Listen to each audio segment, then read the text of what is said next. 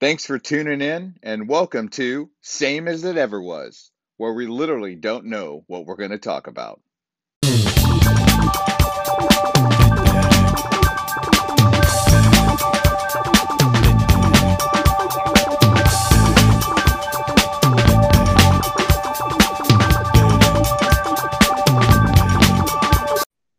Hey there, buddy. What are you doing? What's up there, brother? Ba-da! So, what's happening on your most glorious Monday? Uh, Oh, really? That's a good place to start. Uh, no, you know, uh, between having an elderly dog and Oh, uh, yeah. and it, if your kid's a month old, is it newborn? Still newborn? Yeah. You know, I like it's like the whole thing with like, you know, how long do you count in months when you tell like, oh, they're 26 months uh to t- 2 years. Yeah, that's Two I months, know. you know. Some some people get a little crazy with They- that stuff.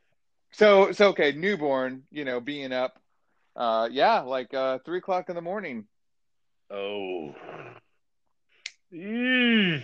Now, I will say too, some of that is self-inflicted because uh, uh, I was watching, going through all this. I was watching a show on Apple Plus called uh, Mythic Quest, Okay. which it sounds like okay. I'm not really, I'm really not into the the whole like sci-fi fantasy stuff, but it's about it's the same people who did Always Sunny in Philadelphia. Oh, great show. Yeah.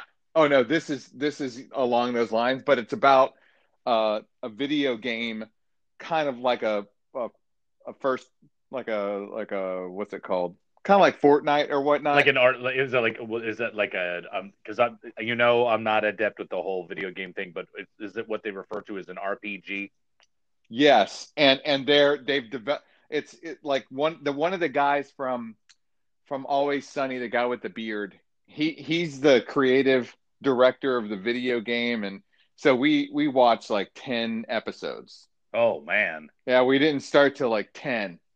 oh Ooh. but but the but the episodes are hold on wait Whoosh.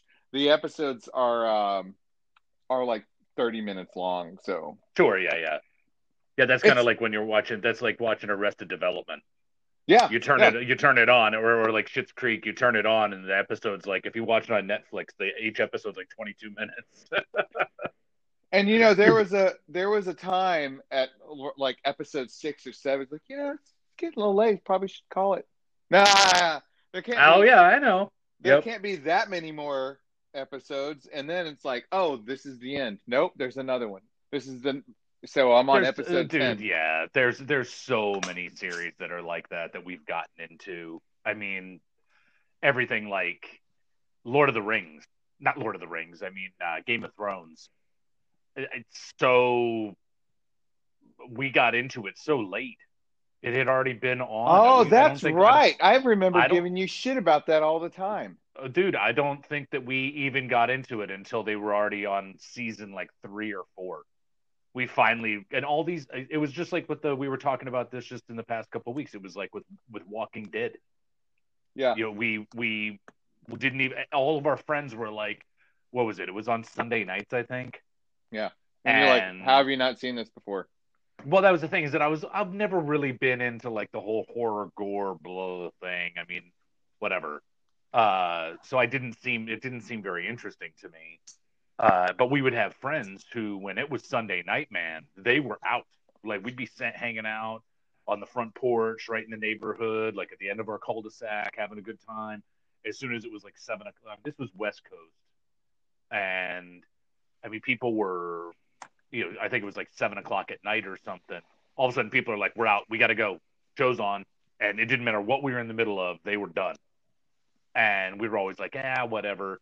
Same thing. As soon as we What- started watching it, we got hooked, like you're saying. And when you're when you're trying to catch up with a series, much like what you're describing, you find yourself in that position where you start getting sucked into the storyline and the characters and all of that stuff. I, and uh, like I say, with with uh, Game of Thrones, dude, it was like I almost needed a court order to get us to stop watching it every time, like every night, because if you're sitting there watching it, and you're just like, you have to find out at the end of every freaking episode, dude. You're like, what's what's going to happen?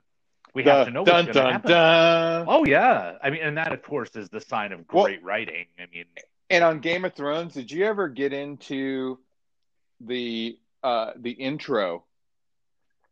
mm, The intro is Absolutely, that had all, like- yeah, for the episode to come. Mhm, mhm, Yeah. mhm. with the map and everything, and it would show you the, all the, the the mechanical castles and stuff that would come But- popping up, and That's the precursor. What's going to happen in the in the Right. show? like that's what's going to happen in this episode is these locations. Yeah, Yeah, I, I always thought that that was a really neat uh, sort of a thing. You don't, I don't Oh. think you noticed it at first, but after a while, you're like, oh, that's kind of cool. Ozark same way. Really? Those symbols at the beginning of each episode. oh, that's right. Yep, yep. I was going to say, I was like, I'm trying to remember what the intro to that was, but yeah, no, you're exactly right. It has like four sort of pictures, and it, each one of them is about what some facet of the episode that you're going to watch.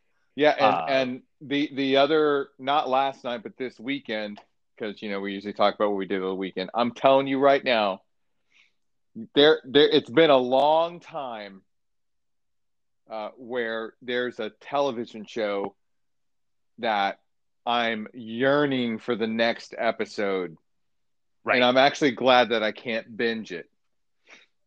yeah. and and uh, it's on Apple Plus as well. This is this by by the way, we're not sponsored by Apple at all, but Yeah. Um, Don't be mistaken. We're not sponsored by anyone. nope, nope. Uh, but uh, it's Ted Lasso. Ted Lasso. That's the name of the show. Yes, and it's based off of uh, NBC during football season last year. Had Jason Sudeikis. He was on um, on Saturday Night Live, where he Mhm. was a he was a football coach from America, and he gets sent over to England Right. to coach football, soccer. Oh, okay. Yeah, so so Wow. they they ended up making a TV show series about it. Oh, okay. and it's amazing. Really? It is amazing. Uh, so amazing that I would say I am going to institute in my life some of the things that this character is about. This I'm- sounds like this is affecting you in a very deep way, man. so I have decided that I'm going to enter the chrysalis. I will be reborn. dude, I'm I, I'm Oh, telling man. you. Uh, yeah. The Are you going to become? like- are you going to become a? Are you going to become a Wiccan too? yeah. No. It's it's it's more of a it's more of a like a leadership. You know, it's like wow, like holy crap. Yeah. I, I don't want to. You know, I don't know if you have Apple. no, no. I, I know what you mean. But, I know what but, you uh, mean. but but it's more of like a like this the this dude's attitude uh and approach on life is Well, that's you know that's yeah. I mean that's that's like uh that's like Vince Lombardi. uh, I mean, uh, and I'm, oh, when I no, say no. that, I'm it is not like he's no it's just this his way of doing it you know it's yeah right. No, I'm just saying. I'm saying that I don't want to give too much away No, no, because yeah. in case you watch it I'm just saying that it's it's interesting because these people that we you know these people that as as a leader as a leader you're always looking for examples that have been you know examples that have been established of, of good le- of solid leadership before you yeah because you're looking And for I- and- inspiration and you're- from their from their experience. And even being in the military uh requires leadership regardless. And it doesn't matter what rank you are or whatever you you know you're we always we always used to say when i was in the corps that if you've got two marines together one of them is in charge. And uh so what, really what you end up with is you're like i say you're looking for examples of, of, of leadership and they don't they're not always necessarily military leaders like i say it could be somebody like vince lombardi who was an amazing leader of men John And- John Wooden, UCLA basketball coach. Yeah, I mean Yeah. that's exactly those are the type of people that you're, you're talking about. I mean, you're not. What is the guy's name? Uh, the the head coach for who is it? Duke. Oh, Basketball. Mike Mike Krzyzewski. Krzyzewski. Krzyzewski. I mean, how how I know you can never pronounce his name. but- Fuck. Shazetsky. Yeah. Is that it? Shazetsky. Yep. I mean, Great. how how many years has this man been the head coach of this basketball organization? Oh well, and and not only that, you know, he he went to West Point. Uh, he coached at West Point with Bobby Knight, and then Hmm. you know he's been an Olympic coach as well. Yeah, I mean, you're not the coach of a you know a first class NCAA Division One basketball program that's continually year in and year out in contention for a spot in the Final Four, without obviously knowing something about leadership, especially when you're leading young men. Well, and, Um, and and I will say part of the mantra of this character uh, when they ask him about like just being a coach is like you know i'm not uh, he's not there to coach the x's and o's because they're all ta- they, and he's coaching a professional soccer team right? So it's like they got there they're there where they're at on their merit of being great athletes. But he's like these are young men you know that that i'm trying all i'm my job as a coach is to make sure that they are being the best you as possible that's Yeah, that's sure. my that's my job Yep. No, and that's I mean that's what uh, again when I was active duty that was one of the biggest things that we used to talk about with leading young Marines. It wasn't about you know leadership of young Marines only goes so far as them being good Marines. It was about them being better citizens. yeah That's that's what we're developing as a better citizen that we're going to be able to turn back over to society, and through our leadership and our guidance, we make society better because we're providing these young men and women, uh, you know, with with their experience and so forth. I mean, so I mean, a- again, it's you know, I- some fo- folks who haven't been connected to the military might see it a certain way, but it really is all interconnected. I mean, leadership is leadership. It doesn't matter whether you're whether you're leading, you know, a, a sports organization, a military organization, or a business organization. I mean, that's you see these businesses that have that have just thrived for you know throughout the years. That doesn't just happen, and it's not just money. I mean, the, the you you look at an organization like Apple. There you go. Just said it again. like apple or you know, or I mean, Amazon, or or any of these. well some I- I think the- legendary organizations. the the the really risky one like the one that just kind of like is like wow is tesla i would say elon musk Sure. Yep. you know like because uh, you know a year ago it's like oh tesla's going down it's going under the you know Oh and then yeah. it's like something else happens and now you like you know i saw a list he's like number number 10 on the the us billionaires list you know Right. um Yeah. but yeah it's it like you know oh i'm, I'm gonna launch a car with a robot into space Right. Yeah. you know or Yeah. or it's a matter of like no we're going to mars and, and you know we're gonna do it and Well, spacex and I and, like Yeah. And that's and that's what I and that you're you're you're you're using an an excellent probably one of the best examples out there right now just in in an individual like Elon Musk uh, what you obviously have is is a visionary and for him you hear these cliches all the time but for him no or can't or won't or you know these these types of words are not in his vocabulary. Yeah. we we are going to do this. We're going to make this happen one way or the other. And i think that it's it's also somebody who very obviously is is genuinely interested in the in the small details of things and thinking outside the box. I mean, we talked about it way back when they launched that rocket up to the International Space Station. Yep. And just hearing him on the television talking about the design of the actual spacesuits that these astronauts were going to wear up there. You would and expect talking about it. you would think that the person who's like who's in charge of all this would know that. But not I know that not every, you know, uh owner is that Right. hands on.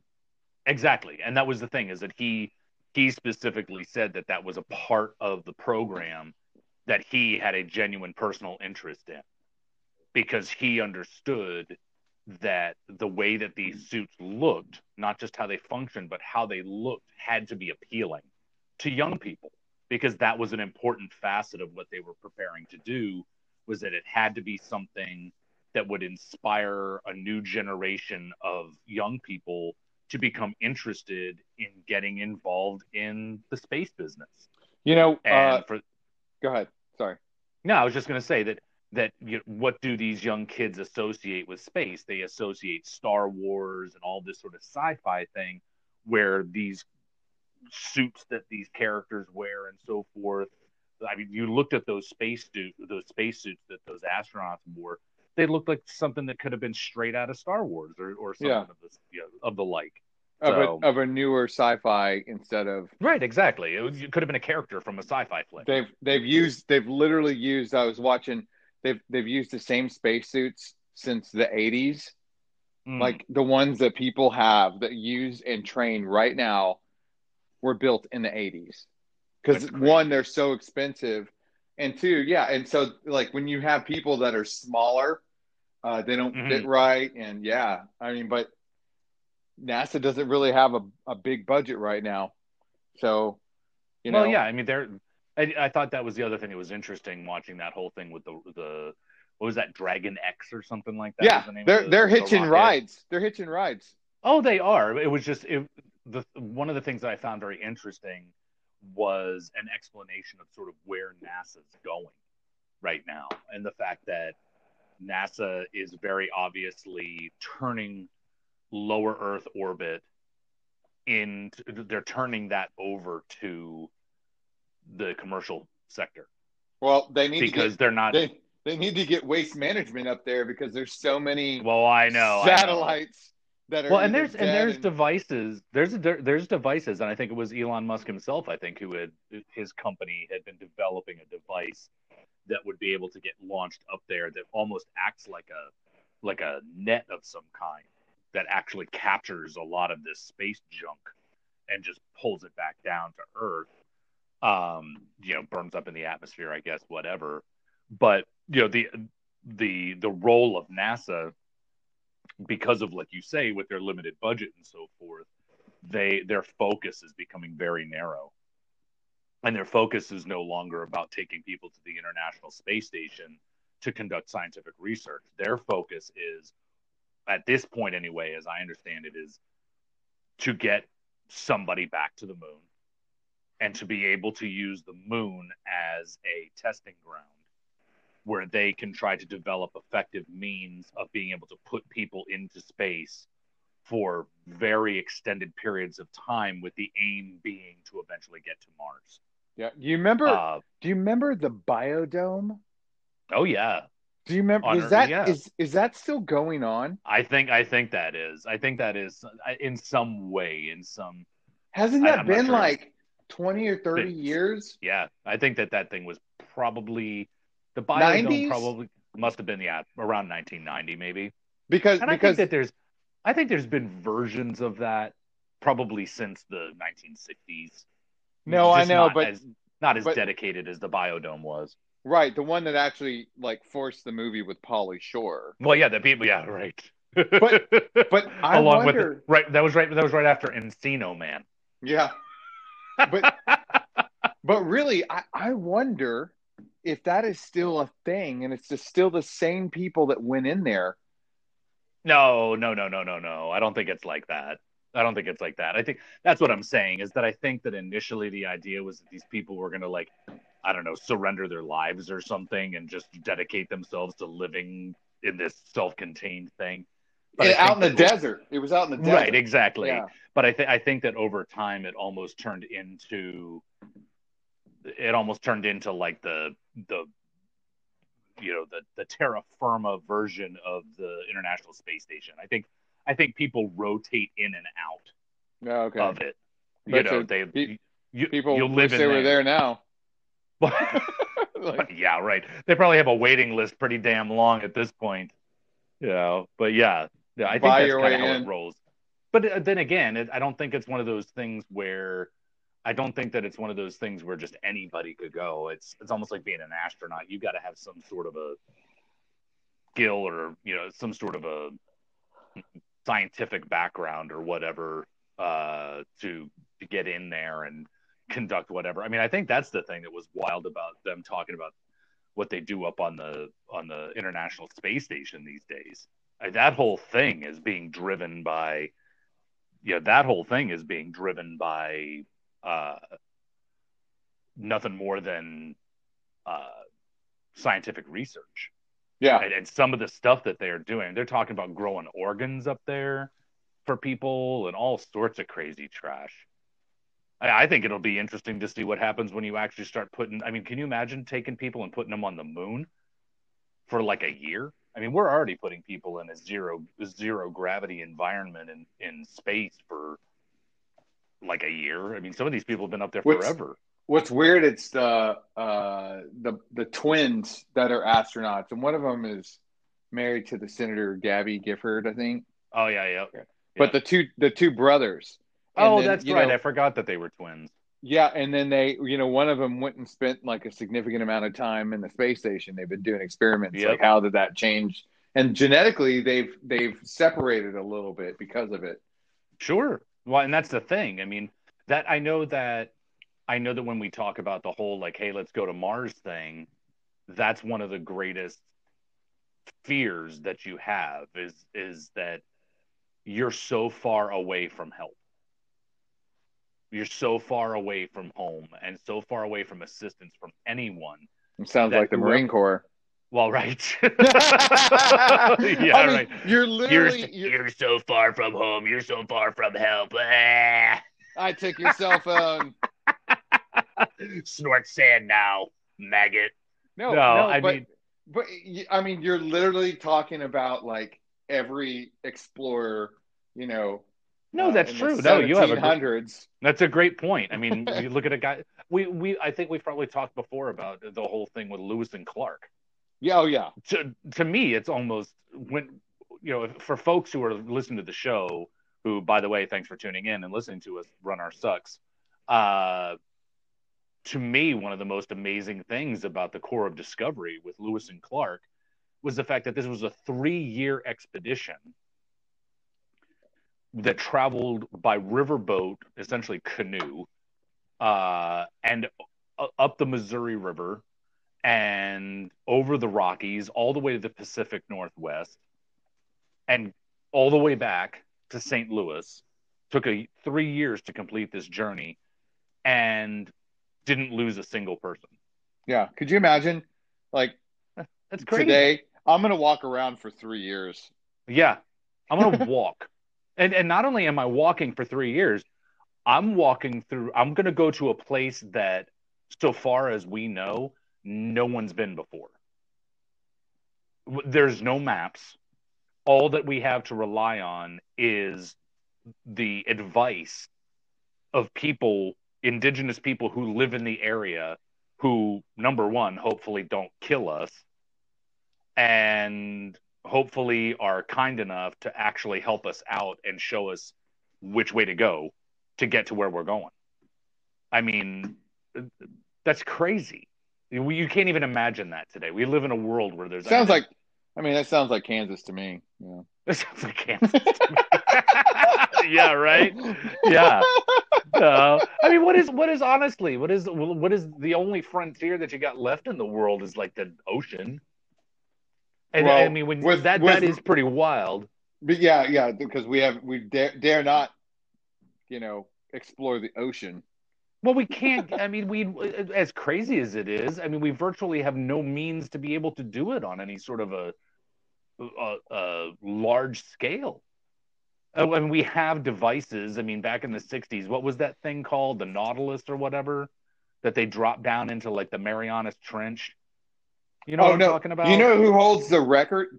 Here's a fun fact: factotum. Factotum. Can I, can I get the factotum? Yeah, abs- absolutely. Ding, ding, ding, ding, ding. Who Da da da da. who Factotum. the record? Like who's been the deepest in a in a in a manned in a manned uh, underwater vehicle? Who is the person that ha- holds the record? I can't remember what their names are. I know I've seen stuff Nope. on television about it, but there's two guys. Nope, it's one person. What? And, and it's it's the it's only Jacques it's, Cousteau. nope. There's a blast from the past. It's Jacques Cousteau. James Cameron, the director. What? Yeah, Stop. he was piloting. Yep, when he was looking for the Titanic. And no, it, it may have been something else, but yeah, he's. I read that and I was like, holy shit, really? Are you sure? Yeah, Because there Look was that there, there was that there was that there was that naval sub, submersible that they had dropped down into like the Marianas Trench back in like 1965 or something like that. It had like two dudes in it, and they dropped them on. I, I mean, God, you can only imagine. It was like, and this is like six six miles down in the ocean or some ridiculous thing. And of course, it takes hours to get them all down there. You get them both down there because of the, you know, the bends, whatever. the bins. yeah. Uh, No, and because like they get down. he he. So Cameron became the first person to perform a solo descent to the bottom of the Mariana Uh, so he was the first person, a solo descent. Yeah, the deepest part of it. Yeah, he went to the bottom in 2012. he went to the drain. yep. he took it to the balls. Ball- I wonder if he's got a tattoo that says balls deep.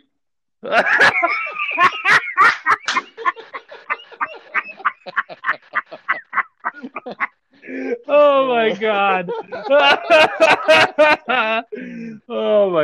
Oh my He's probably the only person that could have that tattoo. He is the only You're person. right, exactly. He's the only person. he can only he's the only one who could ever have that. Yep. He's the only one who could ever in history have that. Yep. Oh, Population God. one. Population one. No, it's crazy, man. I James mean, Cameron. yeah. Dude, that's just that's crazy. I mean, it's like I say, when those dudes back in the '60s went down there, I, I remember seeing this documentary they were talking about. It was like National Geographic or something, and they're talking about this thing getting down there, and of course, on the way down, you can hear this thing like creaking Oh yeah. and and bending because of the pressure and everything, and they get down there to the bottom, get to the bottom, and it's nothing. It's just like silt. There's, the, there's no, yeah. all there's the, nothing all the alive. fish down there are transparent. Well, that's what I'm saying. There's like there's just nothing there. Yeah, they're translucent. They just they have like well, and that was the thing because if James Cameron did that, was he the director of um Titanic. no what was, was. that movie? Why no Avatar. no the movie uh I'm just going over his aliens. I mean, what was what was that movie? what was that movie that was? oh, that's Ridley Scott. That was Ridley Scott. it was a it was a deep sea oil drilling platform and these these navy seals went down there because there was like a uh, there was like a a russian sub or something that had that had had sunk and they Hmm. decided they had to go down there to get these nuclear warheads the whole thing is that they ended up discovering Is this a Steven ultimate- Seagal fucking movie? no I like know it. somebody listening to this show knows what this movie is. Um, God, that's gonna drive me. It's uh, not the trench, not the void. It would. They it- they end up they end up encountering these deep sea creatures that are like a almost extraterrestrial in this whole thing, and they are like like you say they're almost translucent Yeah. and they light up and everything. Oh my god, I can't believe I can't. This is typical. It's typical for this show. it's typical for this show. I swear. Was someone giving Someone you ended up having- shit? No, I give myself shit, dude, because we do this show and I swear to God, my brain just all of a sudden goes into shutdown. Anytime I gotta recall anything on this program, I'm like, uh, blah, blah, blah. who's the hmm, Tuukka Rask? like, what the hell? Why can't I freaking? Okay, here we go. Deep sea movies. See, this is what I end up having to do because I'm ridiculous. Uh, more movies. The Abyss. The Abyss. You almost got the the trench, the Abyss. The, the Trench, the Void, the whatever. The Abyss. Same idea. Was that So, James yeah. Cameron? I don't. Let me see.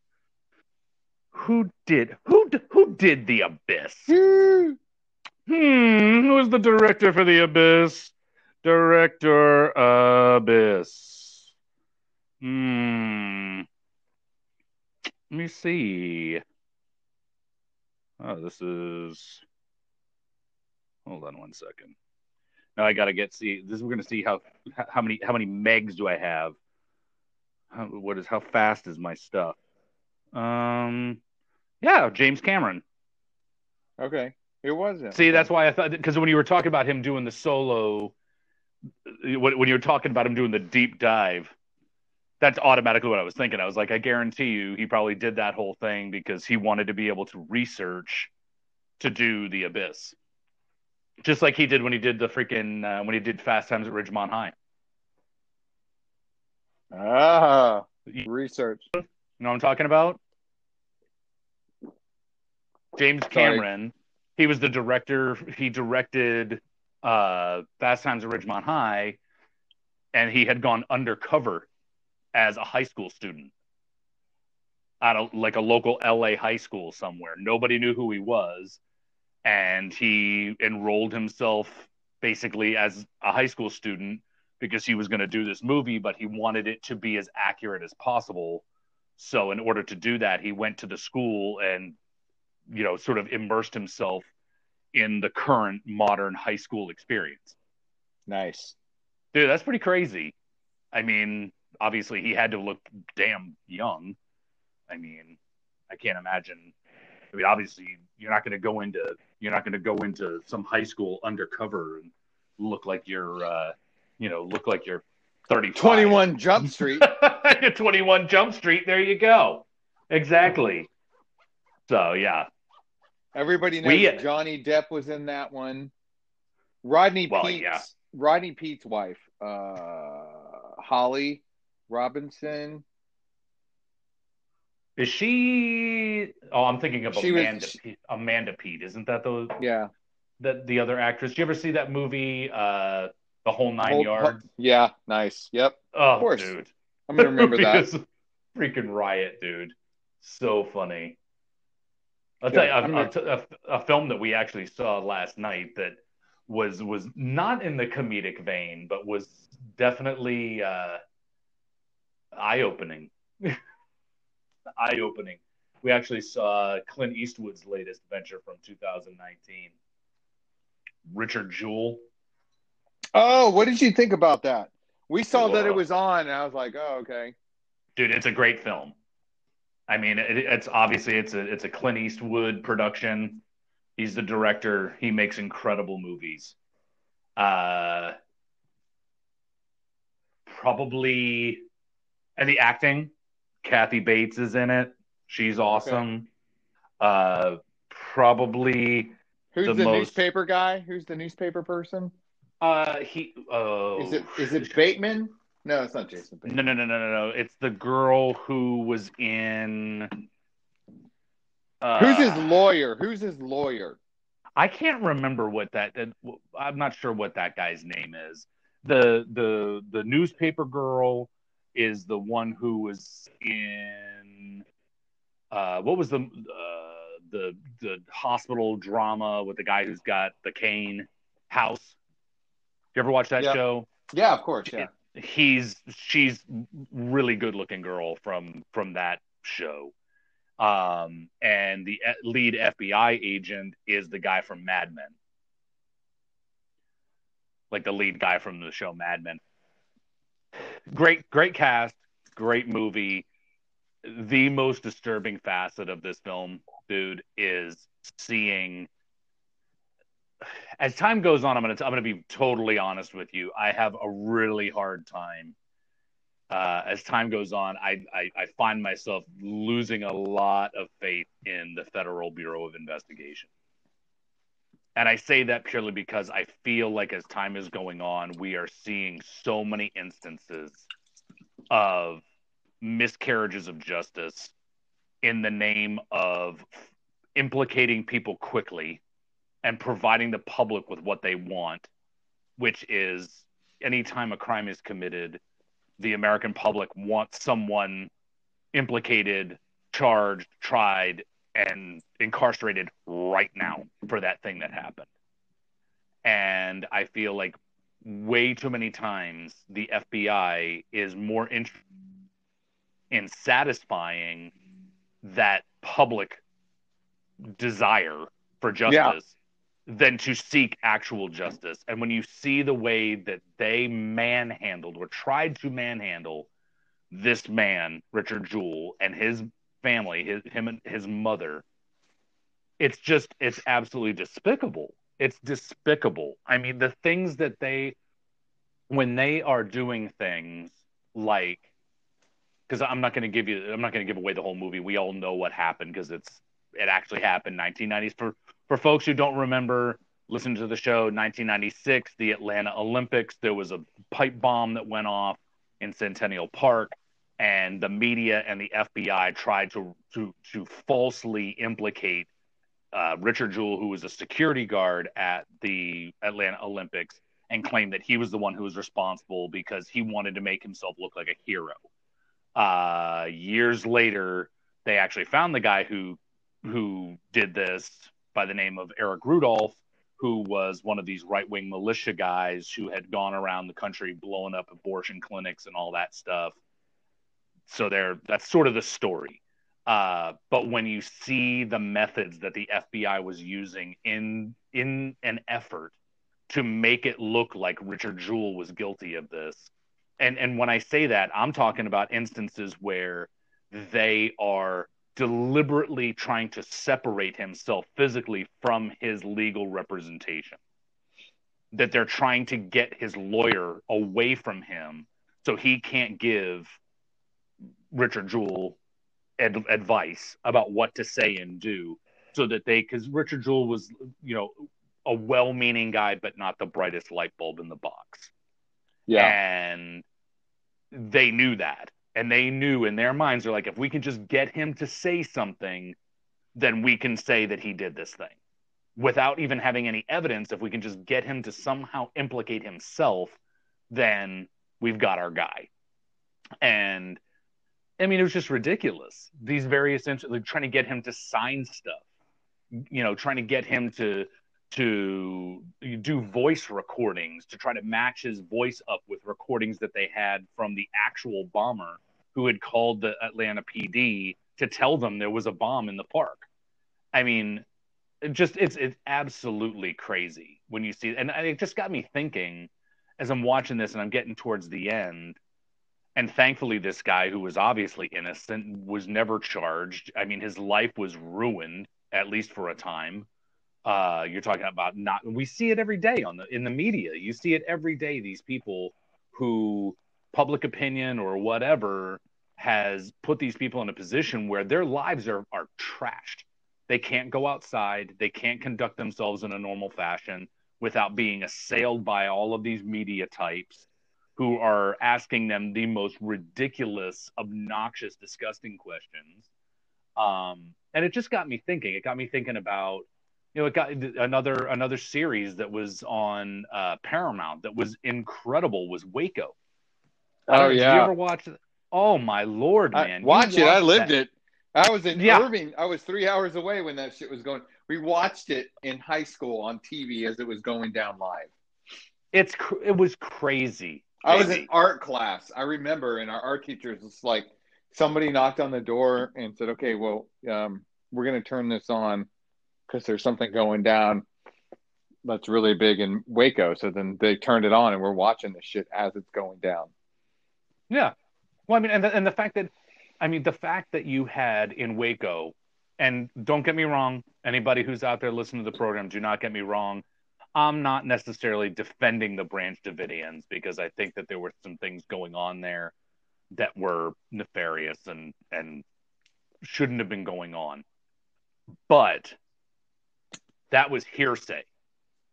And there were not, you know, what they what these ATF guys did, the reason they were there. I mean, in that in that series, you see in, you see an instance where ATF agents go to a local gun shop in Waco where David Koresh has been buying and selling weapons because this is what the Branch Davidians were doing to make money. They, yeah, they had weapons there and all the rest of that. But the re- the point that the, the reason why they were selling this stuff was because they were doing it to make money. They're this group of people living out in the middle of nowhere. This is a means of making cash. And you know, these ATF guys show up at the gun shop. They're talking to the owner and they're asking him, like, so, I mean, has he come in here? Have they have they done anything illegal? Have they purchased anything illegal? And the gun shop owner's like, no. I mean, everything that they've ever bought from me or sold to me was totally legal. And the gun owner gets or I think that was what happened. I can't, I don't know if he called David Koresh or it just so happened that when the ATF agents were there, David Koresh called the gun store.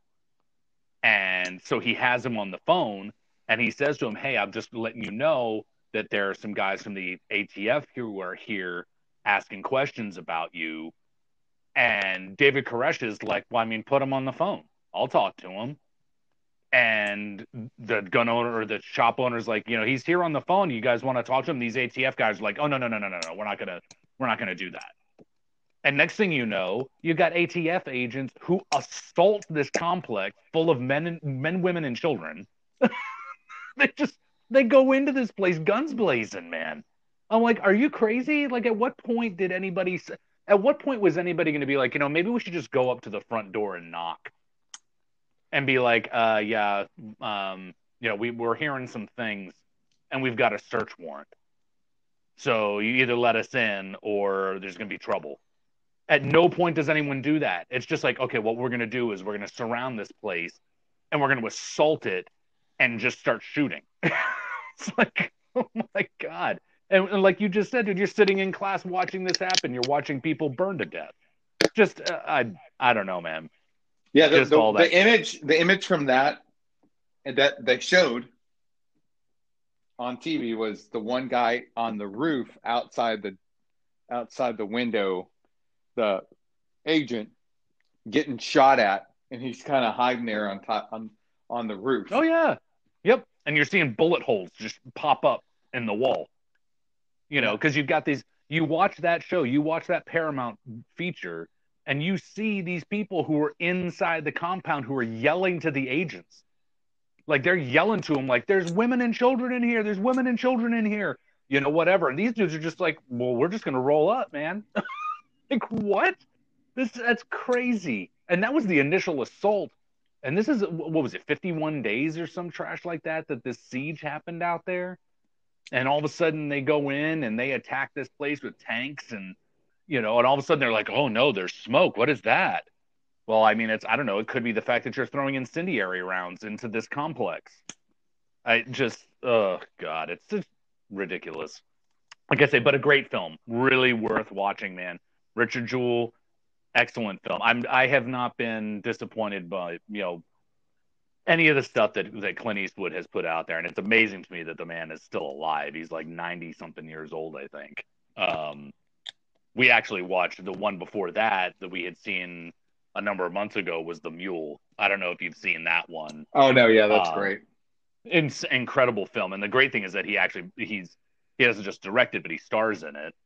Um, he's sort of the main character of the film, but just awesome. You know, it's, it's kind of crazy when you think that obviously someday these people are going to be gone, and you're just going to all, all that all that will remain of them is their their body of work that for a guy like Clint Eastwood, you've been we've we've all been watching since what the early 1960s or something. 60s, yeah. Yeah, you know, which brings me to not to not to to bring this up early in the in the program today, um, but to New Music Monday. Da, da, da, New Music Monday. Nice. Um, yeah, my New Music Monday. Uh, Bob Dylan. Bob Dylan with a release in 2020. Uh, I, it's- I, it- I, I, I read about it, but have not listened to it. it's long. It's he a track that he released. Uh, uh, "Murder Most Foul" is the name of the, the name of the song. He, it's not not so much melodic. The music is very complex and and really tight. Uh, but it really it makes reference to that whole scene that was going on across the United States in the 1960s with I think a lot of it, you know, and and I, he's obviously an icon of the of the of the era. Uh, with so many so many songs that he wrote. I mean, Jimi Hendrix used to travel around with a Bob Dylan songbook under his arm uh, because he's he's so highly regarded. Bob Dylan as an as an artist. And, and and a lot of people have. I mean, you've seen so the, the list of artists that have covered Bob Dylan selections is endless. Uh, I will tell you that I did see Dylan live in 93. I think it was 93, 94. Uh, he he he opened up. I'll say it was a it was a double bill because I can I refuse to believe that Bob Dylan would be opening for anyone. Uh, double bill him and Santana. Oh, okay. Uh, Santana, unbelievable. If you've never have you ever had the chance to see Carlos Santana Nope. No, it is a spiritual experience, dude. I mean, he literally, I mean, he's such a spiritual figure. And when he's performing live, he's really like, as the way he's communicating with the audience, he's really pulling you into this sense that what you're part of here is beyond just music, that this is about people sharing this moment and all these, all this stuff and his backing band is always first rate. I mean, his backing band was unreal. Uh, I'm not going to say as much about Bob Dylan as the first one to hit the stage that night. The band was ma, and I know that Bob Dylan is, like I said, I know that he is an icon of American music. I couldn't understand a damn word he said. the entire show. You know why? show, you have, you have to you have to be in connection No. with this stream of consciousness. I don't know what it was. I think it had something to do with the fact that uh, his voice sounded like uh, a sawzall the entire night. I literally was. I'm like, what's he saying? What does that? What does that mean? I don't know what that means. It's like wheezing or something. I don't know what's going on. Because even at that point, Bob- him. Well, I mean, even at that point, he wasn't a young man. I mean, we're talking, this is 30 years ago. Almost 30 years ago. I mean, can you imagine seeing Bob Dylan live today? Ugh. Okay. Well, you say almost 30 years ago. He was in his 50s. If I can't fucking talk and make a syllable sounds, syllabic sounds, at age 50, there's a problem. At age 50, good luck when you're 80. Mhm. Yeah. good luck when you're Well, 80. but how did it? Communication is just going to become facial expressions. And- Say what? How did it sound then? Because he's he's got No, it- well, that's what I'm saying is that the vocal was not necessarily melodic. The the vocal is more almost uh, Lou Reedish. It's more sing song. Yes, like sing more like sing song. Yes, no, He's- like spoken. Spoken word. Like you know, hey babe, take a walk on the wild side. Said, Yeah, hey sugar, take a walk on the wild side. I mean, that's what I mean by Lou Reed. Dude, he's Yeah. 79, right? So 30 Yeah. years ago, he would have been 49. That's only four years away from where I'm at right now. Right, I know. And you're certainly more coherent and well spoken than. I mean, I did- yeah. you're doing know. all right compared to Bob. and I've only done like point zero zero zero zero zero zero zero one percent of drugs that he had. like- and I've only lived like five percent of the life that he has. yeah, Uh, that may not be true, but you know, I don't know. By by the age fifty, Bob Dylan lived a lot of freaking life. I'll, yeah, you can count on that.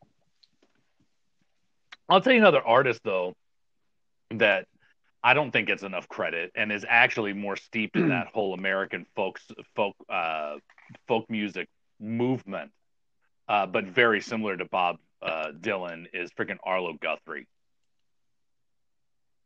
You know who I'm talking about? oh yeah, dude, his family, like the Guthrie family, when it comes to American folk music, I mean, his his father was a a cornerstone of the the modern America. I say modern American. We're talking like 20th century, uh, modern American folk music movement. Uh, and he had some great tunes, man. I mean, freaking Alice's Restaurant. I mean, that's that's an iconic tune, a legendary song. Uh, what is the uh, freaking coming into Los Angeles, bringing in a couple of keys. Don't touch my bags if you please, Mister Customs Man. oh I don't came. when you You know the tune I'm Mr. talking Customs man, yep. Yeah, I mean that's Arlo Guthrie. Uh, yeah. So like I say, all of that same vein. Uh, and, and Bob Dylan obviously was part of that same sort of, you know, American folk, uh, modern folk move. Uh, you know, but like I say, it's it's dude, it's it, I just think that it's cool that you're talking about a dude who's 79 freaking years old and he's still releasing music and it's like considered uh, a a huge thing. I mean, yeah, I get that he's sort of talking and whatever, but to be 79 years old and releasing music and it's coming out to the masses and still accepted and sort of revered. I mean, that's I guess that's what happens when you know you've assumed like Mick Jagger status and I don't know that dude's gonna probably end up rolling around till he's hundred years old and I'm convinced that they're filling Keith Richards' veins with formaldehyde and somehow it's not killing him. yeah. Like, you know what I'm saying, man. I mean, you know, Keith Richards, you realize Keith Richards one time, what was it, to travel from the US back to Britain? I think that's how that worked. I don't know what year this was. This was back in like the late 60s, early 70s, something like that. That he had to get a freaking blood transfusion.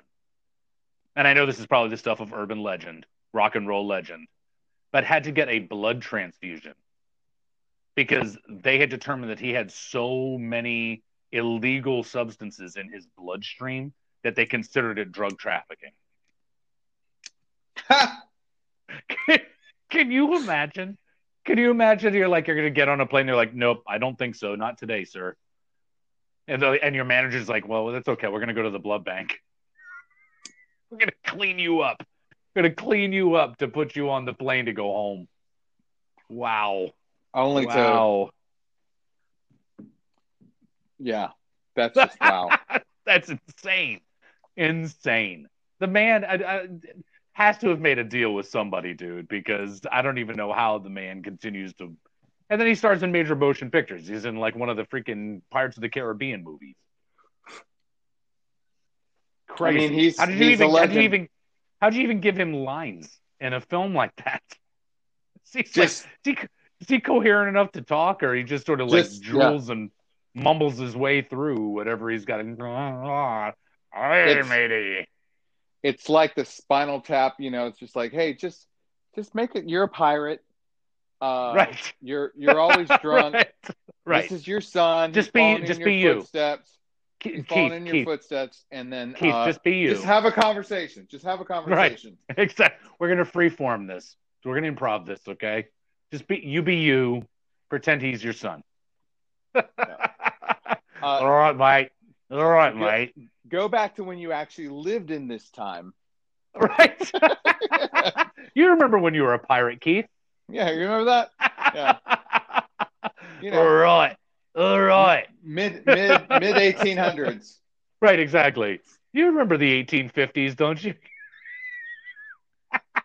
All right, mate. Oh my god. Wow. So what do you got for us? New Music Monday. Mine is an oldie uh, from one of my bandmates, Anthony Rosano. Okay. Uh, and uh, he's like, dude, you got to check it out. Like, because, you know, we play one of their tunes, Funk Yeah. 39. Uh, James Gang live. That's like with um, Joe, Joe and the Eagles, Joe Walsh. oh, Joe Walsh. Yeah, Yeah. James Gang live, live at uh, where are they at? At Carnegie Hall. At Carnegie. You shall play Carnegie Hall. Is it Carnegie Yeah. Hall? Um, but You know, there's a hole in the roof there, right? is there? You know about the hole in the roof, the hole in the ceiling at at Carnegie Hall? Yeah, it is Got- at Carnegie got- Hall. The the the hole in the, the roof above the stage that got the the ceiling got knocked out when the Beatles played there. No. Yeah, you go there and there's a there's a hole in the in the ceiling above the stage. Something I don't know, it had something to do with lights or whatever. Something knocked out the ceiling above the stage. It's like you go there and you look up and see like the hole that the Beatles left in the ceiling at Carnegie Hall. But you know, I always uh, like recorded music uh, as far as like studio albums or one thing, but dude, I always put my measurement of the band how they perform live, as most musicians. Oh yeah, do. no, obviously, yeah. And uh, I'm telling you what, man, it's pretty badass. And they Really? they do, yeah, they they do uh, a cornucopia because you think, oh, James Gang is just like a '70s rock band, you know, and no, man, they break it down acoustic. They do uh, super musical. Uh, you know, most people just know like funk funk 49 or uh, what's that? Seems to me. Oh yeah, yeah, yeah. Wanna think about it seems to be yeah, yeah. yeah. Great tune. Yeah, right. Yeah. Um, but it's it's an amazing album. Amazing. Especially for the time you have to realize it was recorded in 1971. Sure. Uh and you could just, you know, between their opener and how the set goes, it's it's just it's it's AM gold. That's AM gold. not quite not not quite yacht rock. not not quite. No. No. But but yeah, no, it's it's good shit, man. Um That's cool.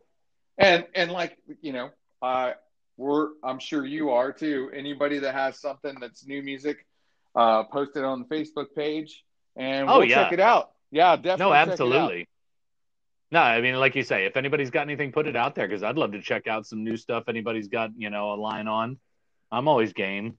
So, Yeah, that's Um, the weird thing about you know these times is like no one's really. There's not a whole lot of like bands recording. There's a lot of No. like individuals recording and putting stuff out. But even like with movies, you know, there's like I, I we don't go out to the movie theater a lot unless it's like a a special release, and then, we just wait for Apple TV to release stuff. But they they haven't released stuff because you know they. I think a couple of things like Trolls. You know, we have kids. Like yeah. they're like, okay, we're going to release the movie that should have gone out in the theaters, and you have to pay like double the amount. Right. And it's like, you know, 30 bucks. Yeah. But if you think about it, you know, I have, well, now seven, but six kids that I'd have to pay for Sure. at a movie theater. Well, yeah, that would be way more than 30 bucks. So, you Oh, know, yeah. at least the studio's making money. Well, you saw So- the, you know, when you're talking about these artists who are, you know, putting stuff out there. Um, I don't know if you saw that post that I had put out. I think this was like last week, and it was Charlie Benante. Did you see? Oh, I think yeah, I yeah. Tagged you. Yeah. Oh, yeah. Oh, no, I watched it. It's, that's, man. I just like, awesome. I don't think I, you know, you- you sometimes I just watch that stuff and I don't comment. You know what I mean? It's like, okay. right but it's just it's incredible like you know he as a as a you know charlie benante's you know sort of claim to fame is that he's the drummer from anthrax is regarded as like one of the big four of heavy metal thrash music you know whatever what you what a lot of folks fail to appreciate unless you're really tuning in in these times like you say where people are not out there performing live they're do they're they're providing content via social media and that type of thing. Unless you're tuning into that, what you're really not appreciating is where these people are coming from as musicians, and simply because uh, they have have made a name for themselves or or have a career, an active career in a particular genre. You know, if you're not tuning in, you don't realize that their their background and and you and I both as musicians know this because I think we're all sort of the same in this regard. And, and as as a performing musician, your taste in music tends to be really eclectic, and you listen to just this really wide variety of styles and genres and artists, and things that if people knew you and they're like, "Oh, you play this kind of music," but then you talk about, oh, well, I listen to this and that, and they'd be like, whoa, really? Wow. And it's the same thing for for Charlie. You know, he puts up this, he puts up a a video where he's playing with, and he's actually playing the drums and the guitar parts because he's actually written a lot of the music for Anthrax as a guitarist. Uh, but it's him working with Frank Bello, who's the bass player from uh, from Anthrax, and this other guy and it's just it's really cool. They end up doing a they end up doing a a U uh, U two song, you know, from I think it's yep. like Joshua Tree.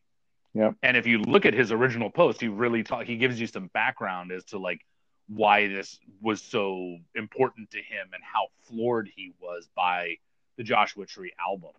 Um, I mean, it really, in, in a lot of ways, at least for U2 at that time, was was really sort of the opus magnum, I guess, if you will, you know, of U2 at that time. They had come from doing the unforgettable fire and boy, boy war yep, and all war, that stuff yep. had grown up and all of a sudden they came i mean joshua tree was the album that blew them open as a, a, a mega rock sh- band i'm pretty sure the album that predates joshua tree is unforgettable fire right I'm yep. I'm barely certain of that.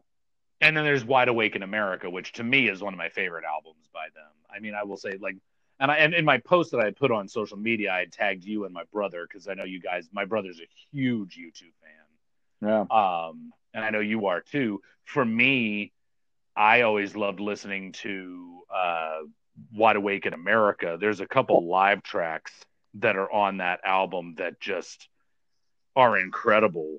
Um, I mean, what Unforgettable Fire has, uh, well, and a lot of people like, because you had that weird, that's that weird era where it, it goes into Joshua Tree and then they go on Rattle and Hum and they make the movie Rattle and Hum. Oh, yeah, sure. Yep. And, and it's kind of like a lot of some new tunes, some from Joshua Tree, some from right. Unforgettable Fire, you know? Yep. Um, but yeah. And yeah, for me, it was for a long time for me it was it was uh, bad and a sort of homecoming. Oh yeah, bad off of Wide Awake in America, man. Holy the mackerel! Bad, dude. bad on Rattle and Hum is probably my favorite version. Of, yeah, of that tune. Yeah, yeah, great stuff. And, so anyway, and, yeah. So go ahead. And and to start off Rattle and Hum, see, like here we go. Like it start go on U2 forever. Like they started off with Helter Skelter. You know. Oh yeah. Sure. This is a song written by the Beatles. We're stealing it back. We're stealing it back. and then the very next song, The Edge sings a song. Van yeah. Diemen's Land, you know, it's like, uh, well, yeah. No, and I and I thought that honestly, like I say, the the the video that I had shared uh, of of you know Charlie Benante, the guy that he's got singing on that man. The very it's, it's, he has a great voice. His his voice really captures that that vocal sensibility of of Bono. Yeah. You know. The the very first really, guitar really pedal cool. uh that that I ever and it was given to me by my godmother for my birthday, uh 13th birthday was uh a digital delay, a Boss digital delay pedal because I wanted to learn all the licks. Yep. Like Yep, all that stuff. dude. Oh, which yeah. is, to be honest with you, is really difficult to do. Oh, you have yeah, to no, have impeccable created. sense of time. Yep. He created. I mean, we, if, if you're I even a if you're even a fraction if you're even a fraction of a second out of out of time, us, utilizing that technique, man, it's it's a train wreck. so, but hey, for for folks who are out there listening to the show, thanks for tuning in, checking us out.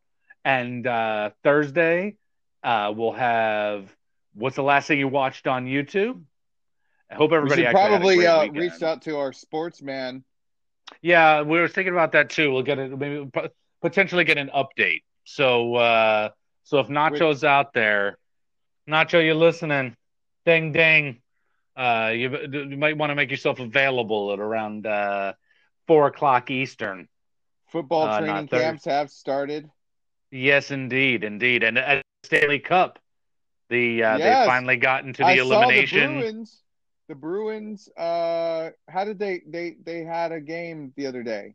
Yep, we uh, we actually we we got through the round robin series or phase of the the Stanley Cup here, uh, which I was worried about because initially the bees did not look good at all. Uh, made our way up into the next level, which is actual tournament style. Uh, we've got a seven game series right now with the Hurricanes. I believe that we are, I think we're two games to none leading the Hurricanes. Uh, my biggest pro- biggest thing concern is Tuukka Rask because Tuukka Rask decided that he's pulling himself out of the Stanley Cup uh, Stanley Cup playoffs. Uh, family stuff, I guess. I don't know what's going on, but he decided that he's not going to continue to play. So uh, at least until next year. But we'll see. Keep on going. Uh, we'll talk. We can talk more about that. Uh, obviously, there's a lot going on uh, with uh, professional sports right now and trying to make things happen. So, for the folks who are out there listening to the program, again, thank you so much for your support. Tell your family, tell your friends, and we'll see you on Thursday. Talk to Later, you soon, man. man. Yep. Later.